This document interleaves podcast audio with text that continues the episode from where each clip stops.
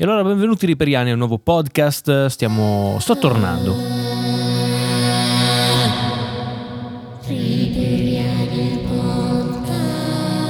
Mi sono fermato durante la produzione di questo podcast perché ho visto che, nonostante ci fossero molti interessati, grazie mille per aver eh, sentito tutti i podcast di questo canale, non stavano funzionando come vorrei e la produzione di questi video era sempre veramente veramente complessa eh, video e audio mm, eh, sentirsi tramite APRIN o Discord era veramente complicato. E quindi sto cercando un nuovo modo un pochino più streamlined come dicono quelli fighi eh, di fare questi podcast. E per non andare troppo fuori dagli argomenti che potrebbero interessarvi di più ho deciso che sarete voi a decidere gli argomenti di questo podcast. Quindi in modo molto semplice potete lasciare le domande per questo podcast praticamente su eh, la mia mail che è maimremix.gmail.com semplicemente nell'oggetto della mail eh, scrivete domande podcast in modo che così le posso raggruppare tutte e, e, posso rispondere a tutte. In questo modo voi decidete quali sono gli argomenti noi possiamo rispondere eh, abbiamo ancora l'intervento del, degli altri ragazzi del podcast eh, di Edio di, di Dimitri di, di Massimo. Eh, adesso mi odieranno tutti perché sto facendo fatica a ricordare i nomi, ma è semplicemente perché sono veramente stanco oggi. E, ehm, io cercherò di interagire con questo podcast, diciamo in vlog style, quindi sto registrando in uno Zoom H1 eh, come un pazzo, sto in questo momento camminando per casa mentre registro. Però insomma stiamo cercando un modo di creare praticamente un appuntamento settimanale di...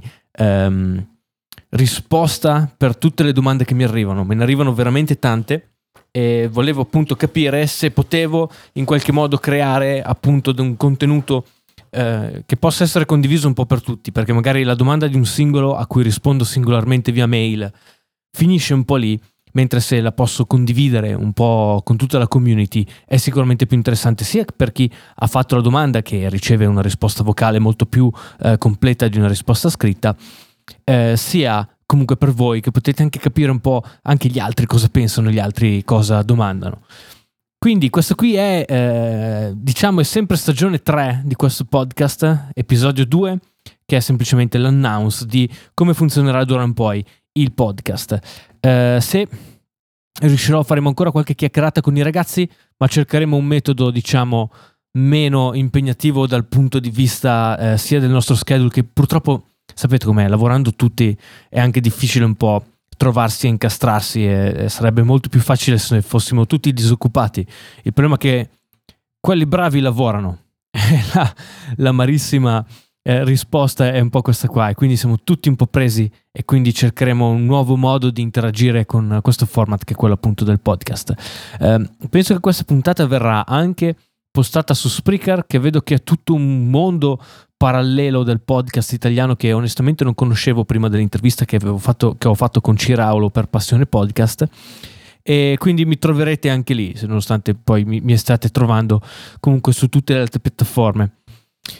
Eh, detto questo, andiamo a rispondere a una prima domanda che, che mi avete fatto appunto su, su YouTube, la, la pesco un po' dai commenti, che è molto interessante che dice come si fa a scegliere una DAC, cioè quali sono le cose che sono da guardare per uh, anche differenziare una DAC da 5 euro da una DAC con 100 milioni di euro audiofila.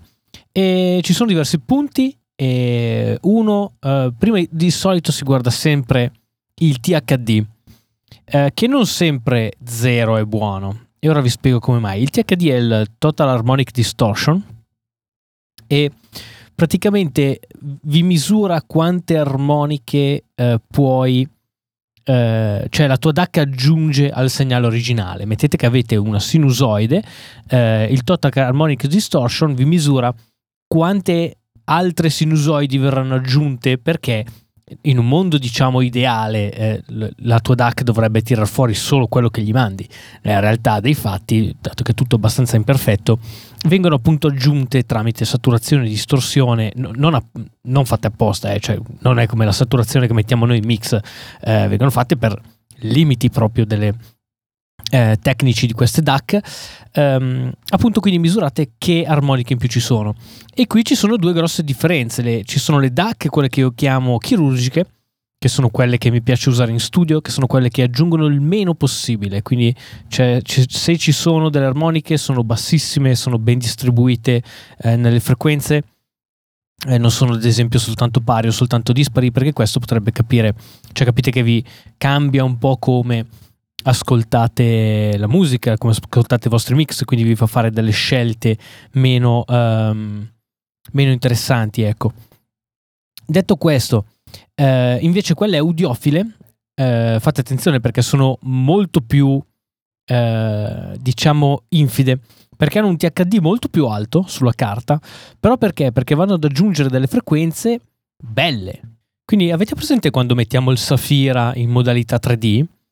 Eh, viene un po' fatta quella roba lì nelle DAC audiofile, vengono messe un po' di, eh, soprattutto di armoniche dispari, ben posizionate nello spettro, eh, molto diciamo serve a dare un pochino più di suono 3D, quindi quando gli audiofili vi dicono suono 3D in realtà hanno un po' ragione perché in molte DAC, in molti amplificatori anche audiofili eh, si vanno appunto ad, usa- ad, usare questo tipo di convertitori da digitale ad analogico che vanno un po' ad arricchire il suono, cosa molto pericolosa ovviamente da usare in studio perché eh, capite che poi non ne mettete abbastanza per chi non ha un impianto audiofilo. Detto questo, un'altra cosa da controllare è il rapporto segnale-rumore, ossia eh, quant'è il self noise della vostra DAC, ossia senza audio che passa, quanto rumore di fondo c'è. Ormai nel 2019 sono sempre tutti abbastanza, mm, abbastanza bassi per essere rilevati, però se avete dopo la vostra DAC un impianto ad esempio con molti watt, dovete cercare una DAC che appunto ha il rapporto segnale-rumore più alto possibile, quindi rumore basso e segnale in, in, um, in millivolt molto alto. Uh, frequenza di campagnamento e profondità in bit, la storia è sempre quella. Una volta che siete a 96 kHz o 192 siete a posto. Io preferisco poi personalmente le DAC a uh, 24 bit e non quella a 32. Adesso stanno uscendo un po' di roba a 32, ma onestamente non ne ho ancora sentita una che suona come vorrei io. C'è poi anche tutto il discorso dell'SDS che però non, non, non, si, non, si, usa in studio, non sto qua nemmeno ad approfondire, è un modo diverso di fare audio, un modo diverso di fare DAC, um, che però onestamente è una roba un po' da audiofili, da pazzi.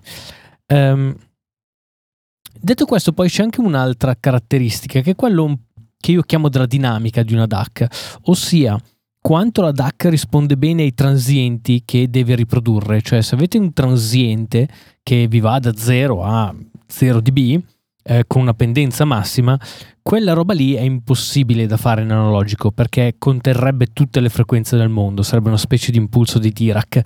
Um, eh, questo cosa comporta? Che tutte le DAC cercano un po' di smussare questo tipo di transienti andando a modificare comunque i transienti che sentite.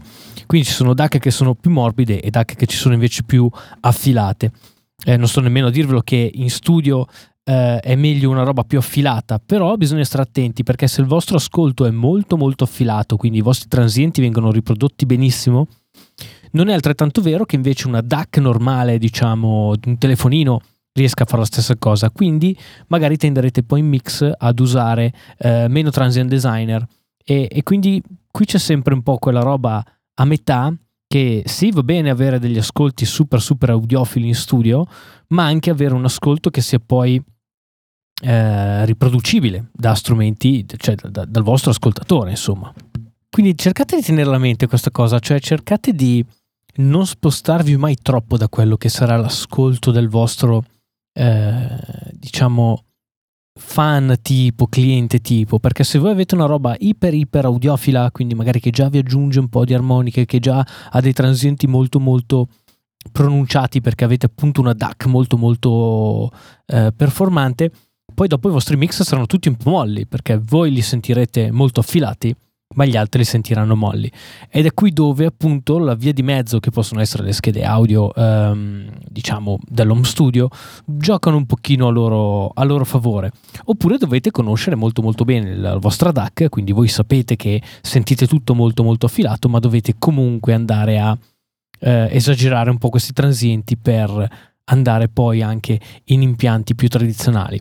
Discorso sicuramente complesso e la, il modo per comunque poi decidere è sempre quello di sedersi e ascoltare le proprie canzoni preferite. Se sentite tutto incredibilmente affilato molto più del solito, anche i vostri mix dovranno essere così. Bene, questa qua era una prova di una risposta a una domanda. Eh, ci sentiamo allora alla, alla, prossima, alla prossima puntata, dove appunto andremo a rispondere alle domande che mi manderete alla mail, ve la ricordo, mimremix.gmail.com e sentiremo magari anche qualcun altro dei ragazzi se vorranno intervenire nella risposta di queste domande. Detto questo, niente, vi saluto e vi auguro una buona giornata.